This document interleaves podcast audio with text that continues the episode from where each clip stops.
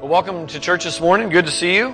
A happy New Year to you. Uh, it's good to good to be together here in 20, 2013.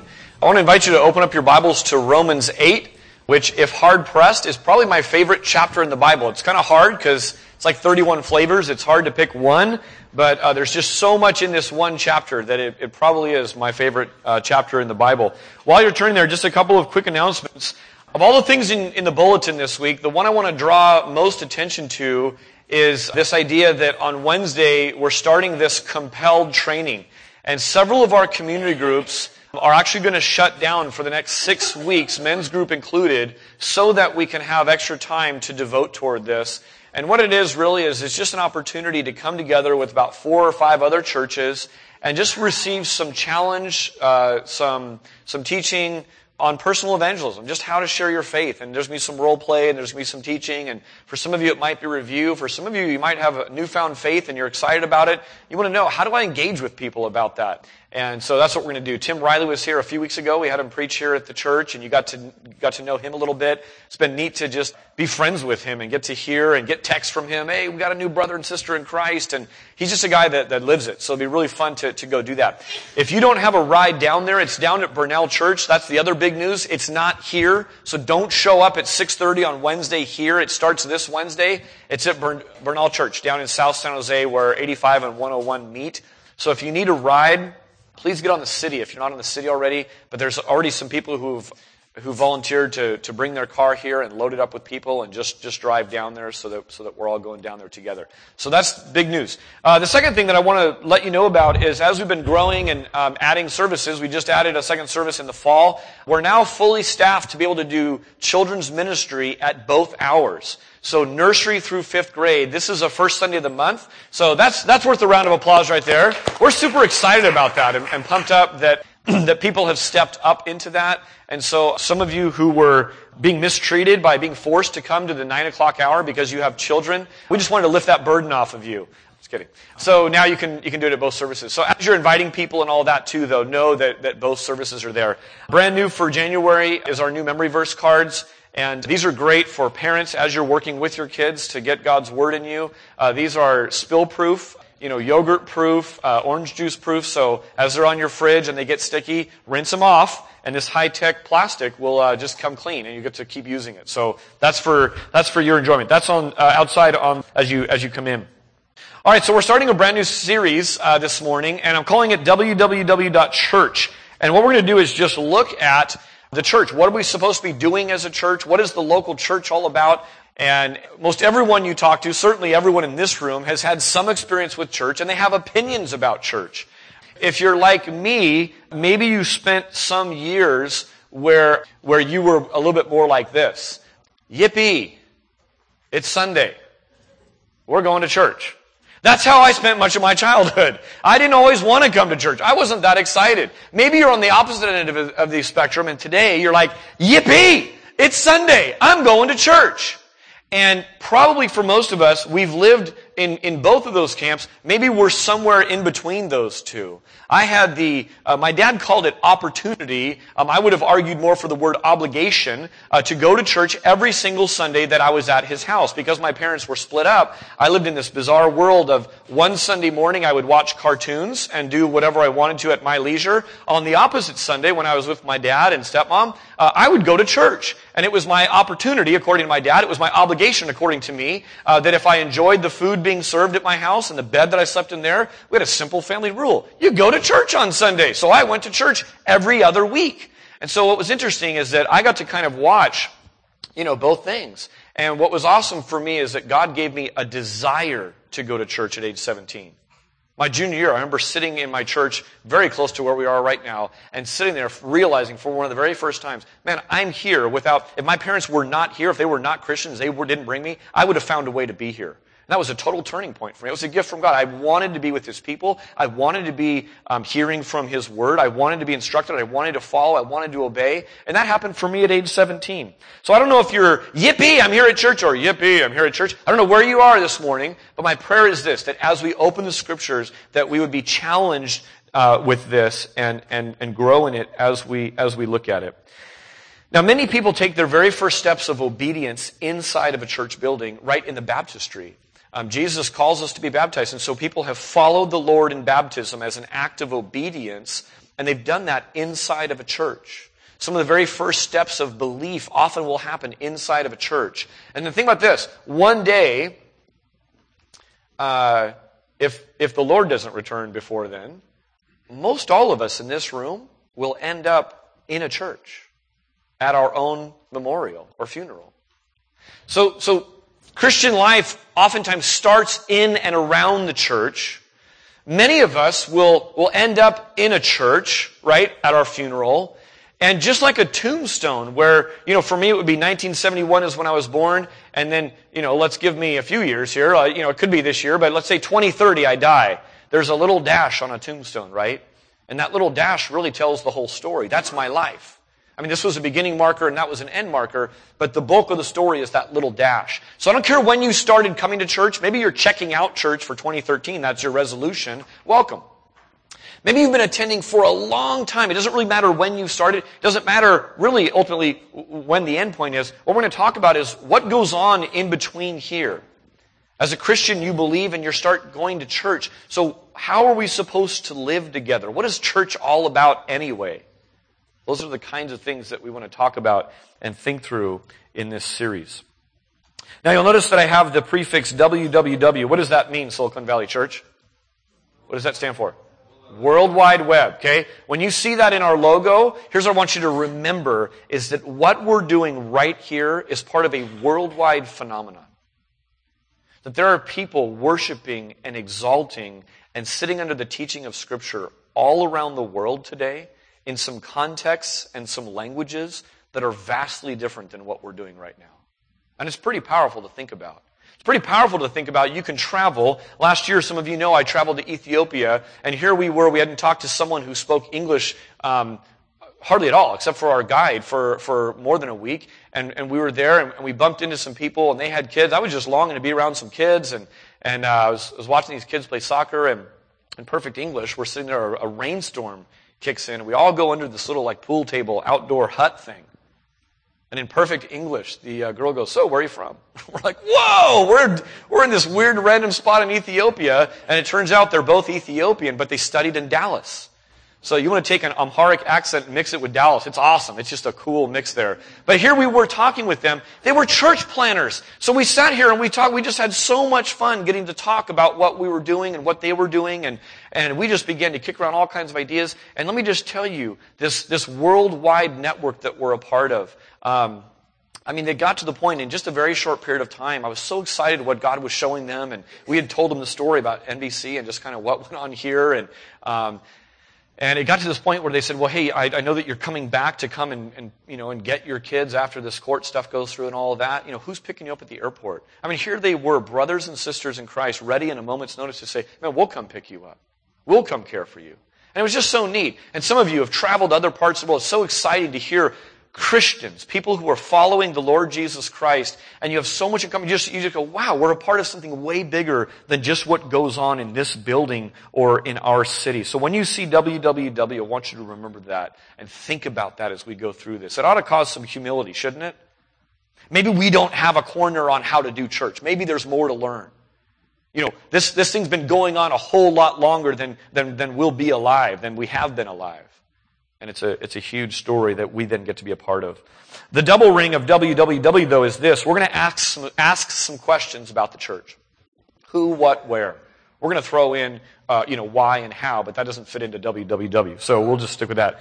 But we're just going to ask some questions of the church. What is the church? And more than just what is the church right now, what should it be? What should the church be? Uh, we're going to ask who. Who is the church for? Who are we as the church? How does it affect our identity? Where does this all take place? Has anyone been to the Holy Land before? Okay. Yeah? A couple. Anyone heard of the Holy Land? Raise your hand if you've heard of the Holy Land. Okay. All right. We're at least tracking here a little bit. Here's a question. Is, is it important to go to the Holy Land? I mean, that's a place, right? A lot of important things took place there. Uh, how about this location? How important is this location? Is it important that we have a location? Where should church take place? These are really important questions. And there's a lot of ideas out there. There's a lot of opinions out there, isn't there, about this?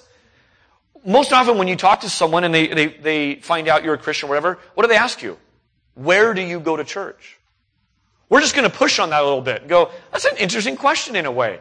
You know, maybe how do you worship or who do you worship is a better question than, than where do you go to church. But we tie a lot of this into, into location.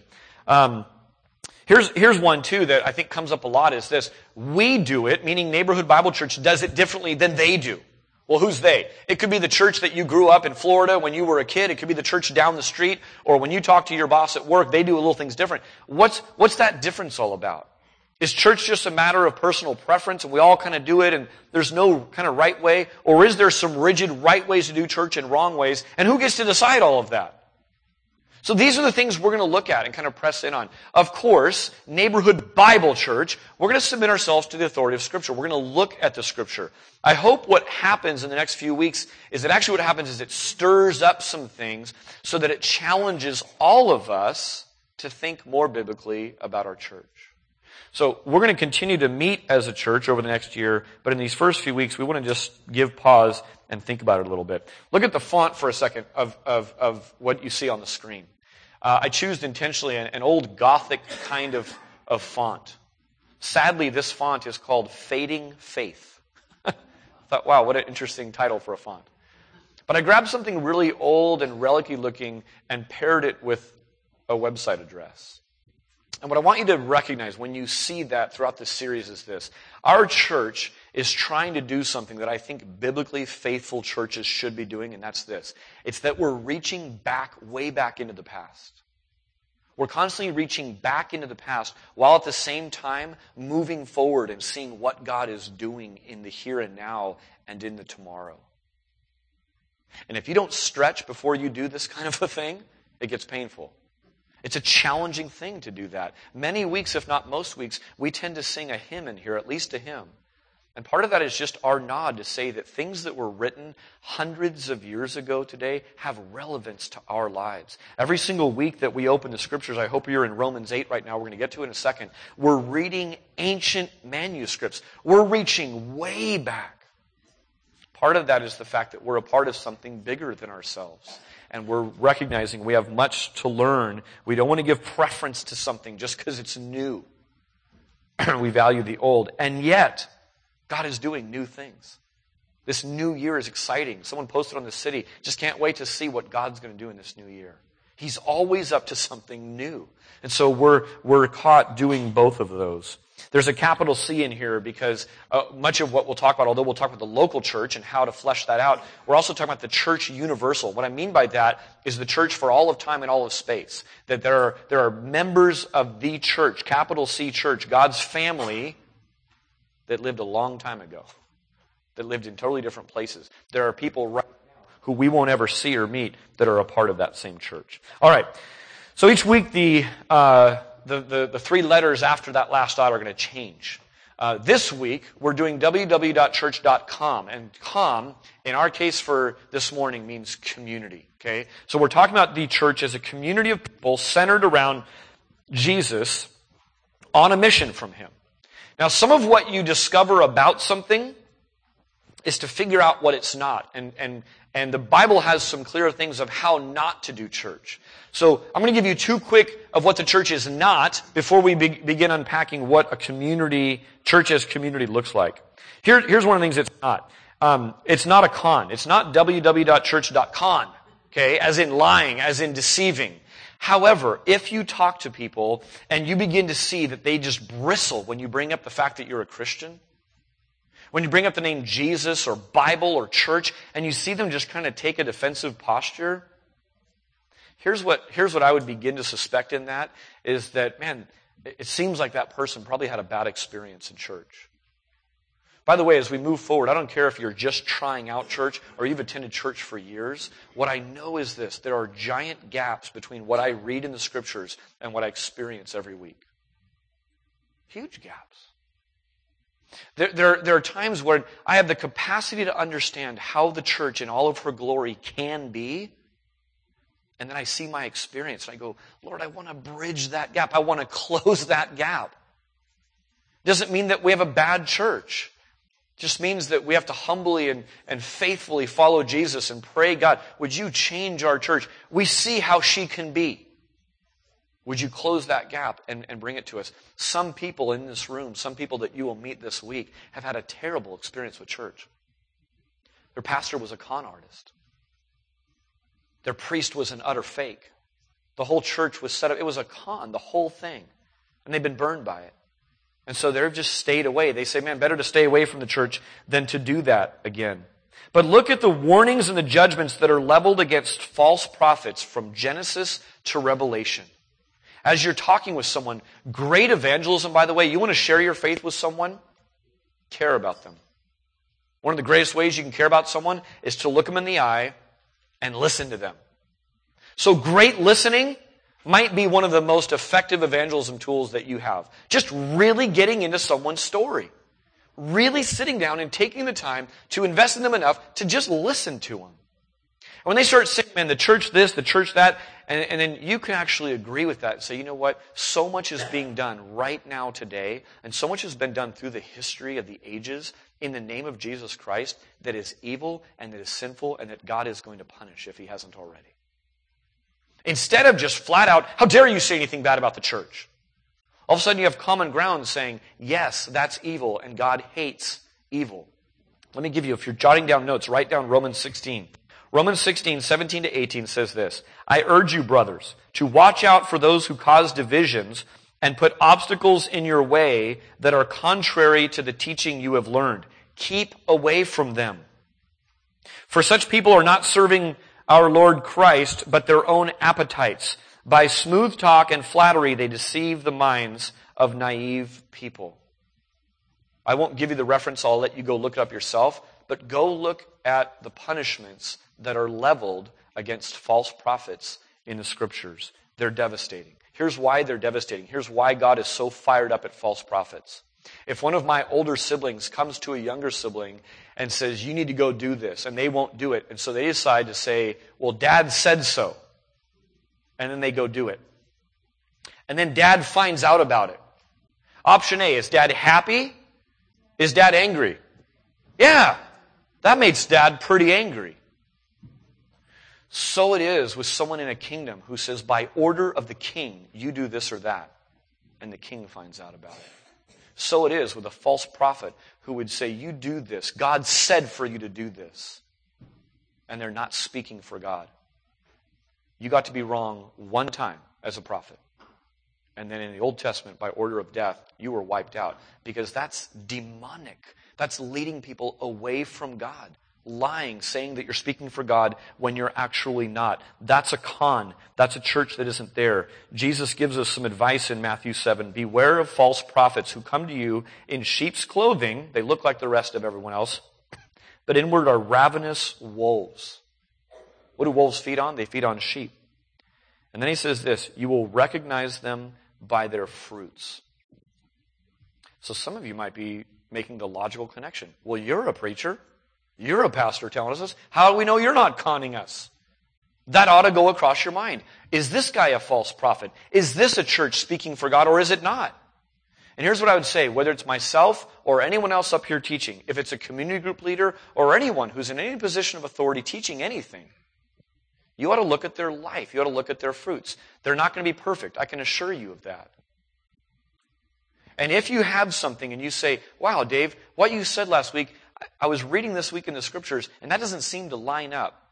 And if I ever snap at you and say, How dare you ever question my teaching? I know what I'm talking about. That's, we're done with this. You never get to question that. I will give you permission. I'll give you car keys to my car. Run from this place. You, you don't want to be at a church like that. Now, we may not see eye to eye on it. We may have disagreements and dialogue about that. But, but, but we're to be watching out for these things. That's why it's so important. If you quote Dave or your pastor or your favorite blogger, whoever you read or author, more than the scriptures, more than Jesus, more than Peter and Paul, then there's a problem there. So get, get it on it for yourself. All right, secondly, it's not a company. .com does not stand for company. Uh, one time I had a person, I was working in a bank struggling to, you know, pay myself through sounds like Christian college, and they found out I was studying to be a pastor, and their immediate response was, oh, there's some good money in that, huh? And I almost, you know, almost fell over. I was like, you know, uh, not if you're doing it right. You know, that's what I said. I just said, you know what, if you're doing it right, no, there's really not that good of money. And she was dead serious. And part of why she was dead serious is that her, her experience was that the pastor had, you know, kind of a gold plated, you know, parking spot out front. You know, if I ever have bling on and spinners on my Cadillac, you know, come tackle me. Someone get me out of this. It's probably not the right thing.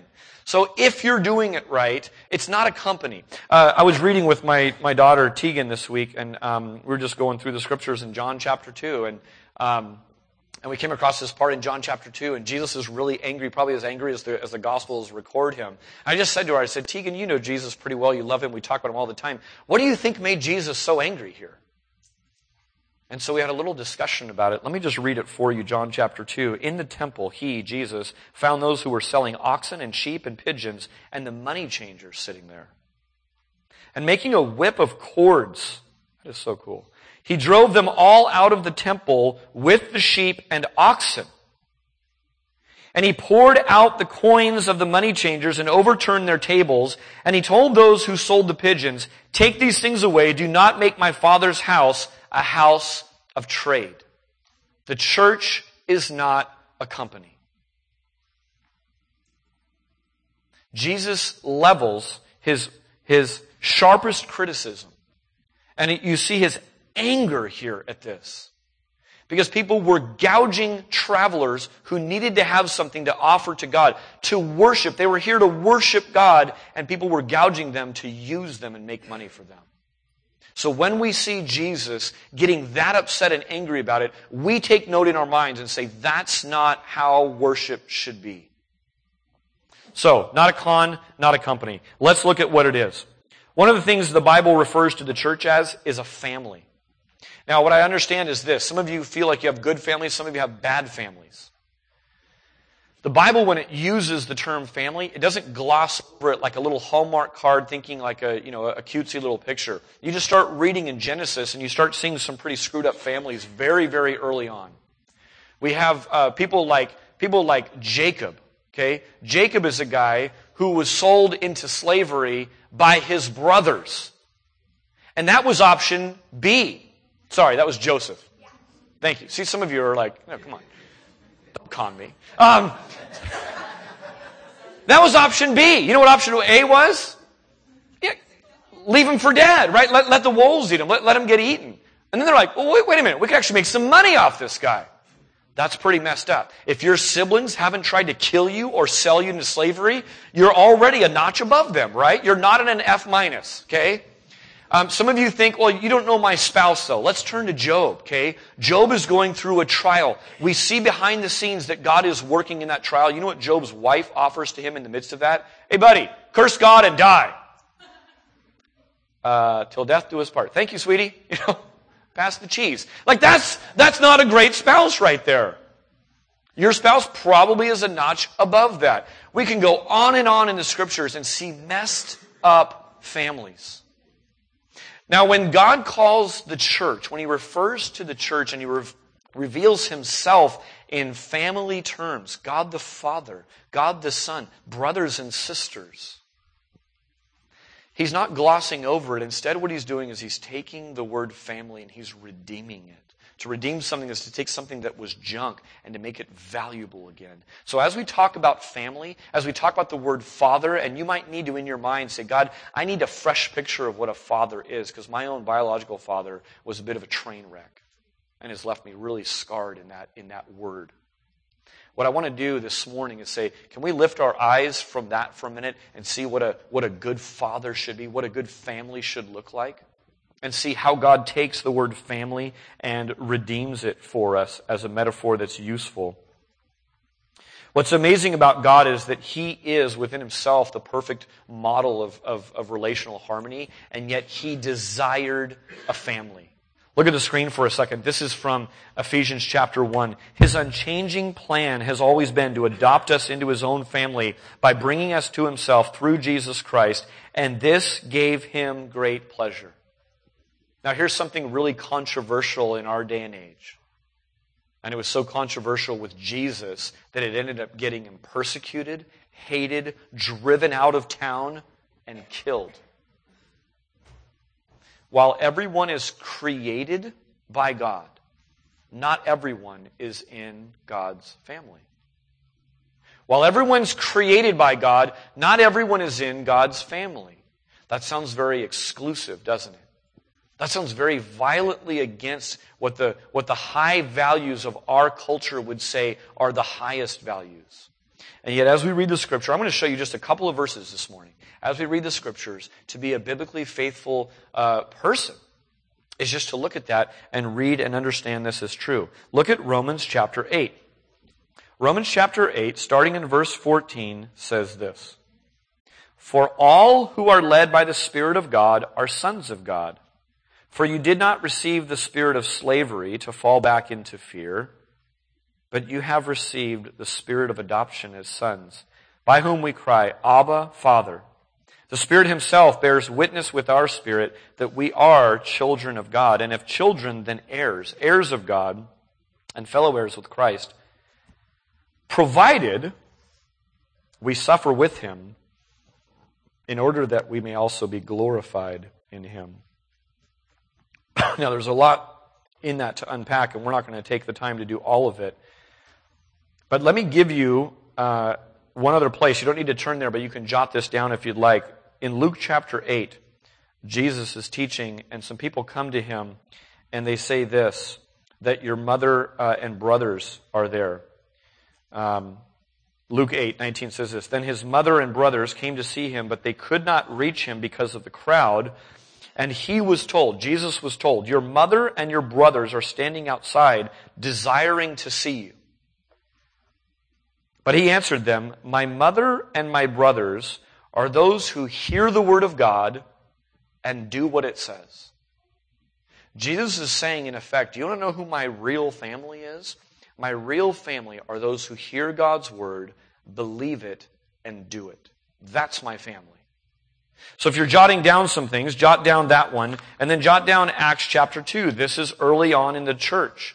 Christ has already ascended and gone away and left the mission of the church intact. And here they are together. See if this doesn't sound like family and church. And they devoted themselves to the apostles' teaching and the fellowship, to the breaking of bread and the prayers. And then verse 44 says this, and all who believed were together and had all things in common. That is a message that will be challenging for some of you. To not just have the giant picture of we're all part of God's family. I wish that were true sometimes. I think that's an easier message to preach. But if it's not true, and I find myself standing on the side of a false prophet out of fear of men, then woe is me. That's a bad place to be. Let's keep going. So in terms of family, what we find in family is our identity. It really all starts here. Knowing who we are puts in context all the other things we do as a family. If we don't understand the who of, of who we are, and we just do the what, then what ends up happening is we do a lot of religious exercise that doesn't mean a whole lot. It doesn't amount to a whole lot. We go and do these different things, but we're not identified as part of the family. People could come along and do the things you do and walk near you and go shopping with you at a store, but, but they wouldn't be part of your family, and so it would be somewhat meaningless. In John chapter 3, why don't you flip open? You can leave your finger in Romans if you'd like, but turn to John chapter 3. And in John chapter 3, we have a religious leader who's coming to Jesus by night by the name of Nicodemus. And Jesus offers us a very important key part of what it means to be in a family and as Nicodemus wants to talk about who Jesus is, he wants to talk about religion, he wants to talk about life, he wants to talk about the kingdom of God, Jesus essentially says, wait, wait, wait, before we get to all that, here's what it is. Ready? You must be born again. If you're not born again, you can't even see the, the uh, kingdom of God. Nicodemus goes into a whole big spin about, man, I can't believe that's true. He says in verse uh, 7, look at verse 7, don't marvel at me saying, you must be born again. Think about this with your physical family. The most important thing, the starting point of you being in your biological family is that you're born. Right? I mean, we take that for granted, but if you're not born, then you're not part of the family. Okay? But now that you're born, you are all born into a family. Even if you disown them, even if they disown you, even if you haven't seen each other in 20 years, you were born into a family. There's a definitive point that that happened. Jesus comes along and says, that is the starting point. That's the most fundamentally important thing that we need to talk about, first of all. Long before we get to a list of how you should live, what you should be doing, what righteousness is all about, all those kinds of things, is that you're born again. In John 3:18, go down to verse 18, it says, "Whoever believes in him is not condemned." Pause for a second. Whoever believes in him is not condemned. That's the gospel. The gospel simply means good news. That's the good news.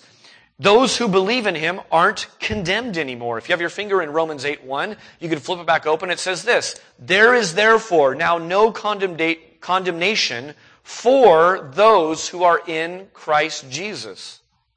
You want to memorize a verse in, in 2013? Memorize that one. Because when the accuser comes and tells you that, that a real Christian wouldn't act like that, shame on you, you combat that voice with the fact that I am found in Christ Jesus. Therefore, I don't stand condemned anymore. There is no condemnation for those who are in Christ Jesus. Now it goes on from that. Verse 18 of John chapter 3. Whoever believes in him is not condemned, but whoever does not believe is condemned already. Or some of your translations says stands condemned. Guilty. Because he has not believed in the name of the only Son of God. You want to hear Peter's voice on this? He says in 1 Peter 1 3, God has given us new birth into a living hope through the resurrection of Jesus Christ from the dead.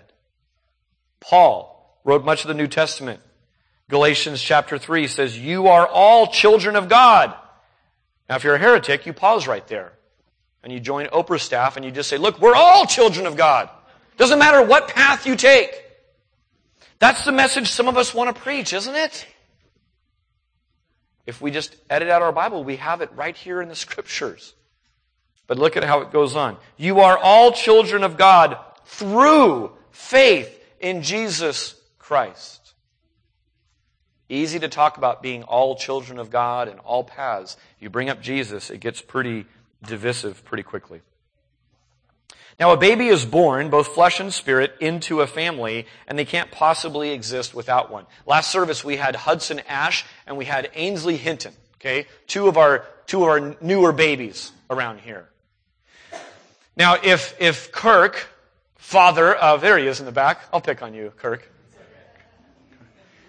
Uh, if, if he says to his two month old, um, Ainsley, it's really cold outside. Get a jacket. Get yourself loaded in the car. We're going on some errands. Um, we would, most of us, look at him and say, as dads, we're doing okay. We're not that bad of parents. Because that's bad parenting. Ainsley is two months old. If he went on to say, quit your crying.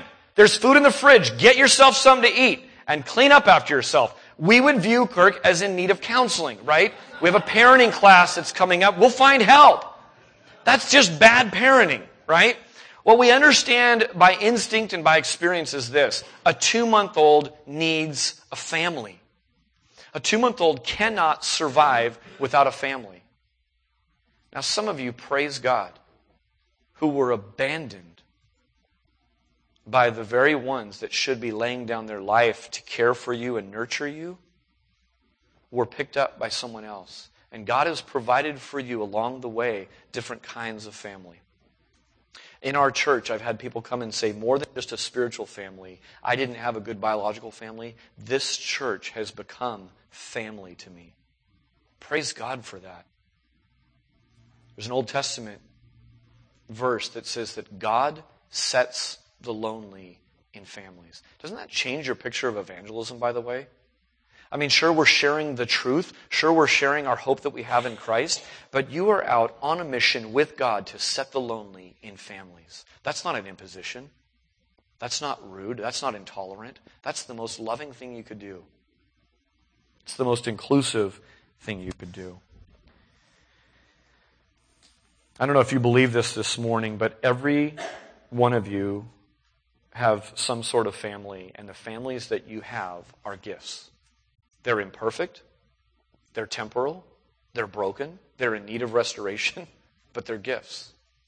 It's remarkable to me sometimes to talk to people who, uh, who are doing the best they can with raising their kid and they're just confiding in me. Man, parenting is really humbling. It's so hard to be a parent. In 20 years of youth ministry, here's what I know most every parent I've met is doing the best that they can in the moment with what they have. I've met very few psychopath parents who are not doing that. There's been a couple. But for the most part, they're, they're doing the best they can. And as a youth pastor, God let me in on seeing the kid who was frustrated at mom and dad, the parents who might be frustrated with kid, and have dialogues between kind of wall that can sometimes be between the two. Sometimes parents who are struggling to raise their own kids need to be challenged and encouraged to say, man, don't you think it's time to turn back, look in the rearview mirror, and give some grace to your parents? Say, mom and dad, thank you for putting up with me when I was 13 years old. Man, I was a punk to you. I was so hard to love, I bet. Thank you. Now that I see that. Man, mom and dad, thank you for being faithful. You weren't perfect, but, but thank you so much for, for, for, for doing that.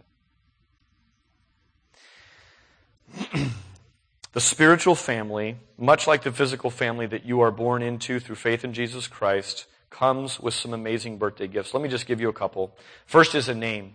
Um, Christ is not Jesus' last name, uh, it's a title. So as a Christian, you are a, you are a, a mini Christ. You're following in the, in, the name, in, in, the, in the essence and character. You're putting on the name of Jesus. And that's a powerful thing. You're given a new name when you're born into God's family. There's also family likeness. This is true physically. Some of you wish that weren't true, don't you? You're like, man, I just wish I didn't have this characteristic from mom or from dad. Some of you say, man, I'll never say that. Then you get older and you're like, ah, I'm saying it. You know, those are the very things that mom and dad said. There's these family traits that, that are there. So it is spiritually. That we get to take on the, the likeness. The most vivid one is the fact that life now dwells in you. The same spirit that rose Jesus, that, that rose Jesus Christ from the dead now dwells in you. So when you have life emanating from you, that's not from yourself. That's a family trait that is given to you. Isn't it great that you didn't do anything to earn this? You didn't do anything to mess this up either. Just like your kids, as they're born into or adopted into or fostered into your family, they don't do something to deserve some of these things. They're just, that's part of being family, is that you get this. Here's another one is access. In Romans 8, 15, it says that we can now call him Abba Father. Abba is just an intimate term. It's like calling him daddy. My wife and I were talking the other day about this, that she, uh, we have one of our children we were playing around with, and, and she tends to be on the shyer side, and she's just this bubbly, life-giving amazing person at, at home. And, and, my wife made the comment, she said, man, isn't it a rare privilege that we get to know who, who this person really is? Most of the world thinks something totally different about, about who this person is just because of their nature and, and their shyness. And yet we have this intimate access. What a great privilege that is to get to kind of steward that and be around that. That's a rare treasure. It's a rare gift. In the same way, we now have this access to God through the blood of Jesus Christ that we can come and approach Him as it were face to face, as a, as a friend would, to talk to God Almighty, and He invites us into that. Finally, there's an inheritance. Verse 16 of chapter 8 of Romans. Heirs of God, co-heirs with Christ. God has reserved for us at least the following. There's a lot more we could get into. But 1 Thessalonians 5 9 is that we will be with God forever. That's gift enough, isn't it? That's an inheritance. In 1 John 3 2, that will be completely changed to be like Christ. Those shortcomings you have, those frustrating sins that you keep tripping up on, those physical ailments that bug you right now more than bug you, they're going to be gone. Revelation 21:14 that will be free from all pain, suffering and death. 2 Thessalonians 2:14 that we'll get to share in Christ's glory. I could go on and on. There's an inheritance that the second we are born into God's family is ours. As a church, let's keep spurring one another on toward that. If we're excited about the job uh, gain, great. That's great. But it's temporary. It's not our hope. Because when that job goes away and pops like a balloon, you can't even find it anymore, It's okay. That's not our hope. That's not what we were hope. That's not what we were sacrificing our whole life for. Those of you Christian parents who've been pouring into your kids, and, and you, you feel like your name now is mom or dad, that's been your identity or something. Let me, let me assure some of us in this room, been around the block too many times, some of our kids are going to be very wayward. That will be very, very, very painful for us. If they pull away from the church for a year, for two years, for a decade, if they want to disown you, tell you you did everything wrong, that's not our hope. We're not defined by if we turned out good Christian kids. Our hope is somewhere else. Our identity is somewhere else. So those are the things we need to remember. As we wrap up, let me just say this. What, what, what, should I be doing as a Christian in God's family? What should I personally be doing? What should we be doing collectively? I'm going to talk about a few secondary issues for, for, for, for the next few minutes, but before I do, let me just say this. First and foremost, as the family of God, we have a mission statement. I don't know if your family has a mission statement, but our family does. And it is this to make disciples of all nations, teaching them to observe all that, that God's commanded of them, baptizing them in the name of the Father, Son, and Holy Spirit, and resting in the fact that God's with us to the end of the age. That's our mission statement. That's of utmost importance. That's primary. That's why this compelled training about reaching out and making disciples is the most important thing in that bulletin. That's why I wanted to highlight it for us, is to keep that front and center. So as I talk about these things, these are secondary issues that I'm about to talk about. Here's where a church gets into trouble. If they get into the little cul-de-sac that the only metaphor they grab onto as a church is that we're family, you know what happens? We all turn our chair inward in a big circle. And we spend the rest of our days trying to perfect community and get the perfect potluck together and just keep working on our relationships and all that. And eventually a church just dies. God doesn't bless that. That's not honoring to God. The, the family metaphor is a biblical one, but there are other ones as well. I've got a picture here. My, my son and I were on the, the hiking club. Well, he was on the hiking club. I just joined him uh, at John Muir. If you're going to join a hiking club, go to the John Muir hiking club, okay? I thought this better be good. Now, now fundamental to a hiking club should be what? Hiking. Thank you. This is, this is not rocket science, right? It, it's just, it, we, we better hike. If we went over there and what we did was we had meetings about hiking, we did meditations about hiking, we reviewed hiking gear, we studied maps and trails, we watched videos of people hiking, um, I'd be a little bit upset. There'd be some confrontation going on over there. The hiking club should hike. In the same way, the church makes disciples. The church honors and loves Jesus by doing that. Period. That's what we do. Now, here's where argument and discrepancy and discussion comes in, okay? The hiking club hikes. We get that. Every hiking club should hike. Now, where the disagreement comes in is this. Do you go fast? Do you go slow? Uh, do you hike here or do you hike there? Are you allowed to shoot things on the hike? I mean, these are the kinds of questions that, that come up uh, that, that all of a sudden there's argument and, and you know division and let's have meetings and let's have committees and let's figure this stuff out. So it is with the church. Any biblically faithful church knows its mission already. It's to hike. It's to make disciples and love Jesus. That's it. Now, there's all kinds of discussion and dialogue and committees and meetings and decisions about that. How are we to do that? How gung ho are we supposed to be about that? How about those who come in our doors and are brand new baby disciples? Do we just leave them to eat and clothe themselves while we go off and make more? Do we send some with that? And so these are where the discussions and arguments should come in about how to do church. Those are the kinds of things that, that we're going to focus on here in the last few minutes. No one in this room can complete God's purpose for your life alone. No one. If you're a Christian, you cannot fulfill God's purpose for your life alone. So the me and God and I'm ditching the church Lone Ranger Christian is not a biblical picture. And that's just using basic logic. I'm going to show you some things that show that you must be in community to be in God's will. Here's the first thing you should be doing. You should be staying committed and connected to the family of God, which is the local church.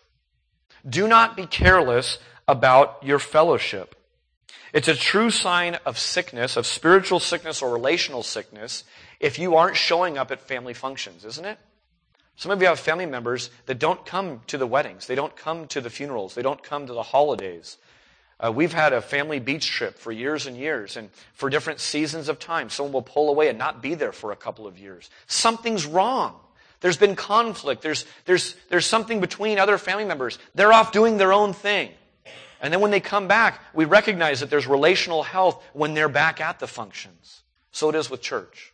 Those who pull away from the church, those who are, there's a spiritual sickness if you're doing that. I'm not saying that if you miss a week, we all think you're spiritually sick. But do you know what I mean? If you start to pull away and go, I, I just don't like, then there's, there's something askew there.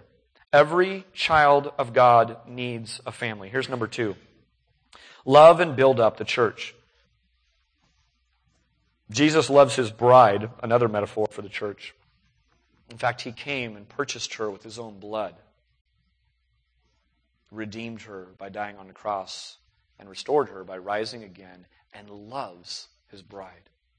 Bill Hybels famously said that the local church is the hope of the world. There's no second option that God's going to do. So get in and start building up the local church. There's a difference between loving the church and using the church, isn't there? Some people are, are, are this way with their church. You know what? I used to go to this church, but I'm not fulfilled anymore. I used to go to this church, but it was too big. I went to this one for a while, but it was too small. I went to this one and they preached too deep. I went to this one, they didn't preach deep enough. I went to this one and they served porridge that was too hot. I went to this one, it was porridge that was blazing, you know, it was super cold. I didn't like it.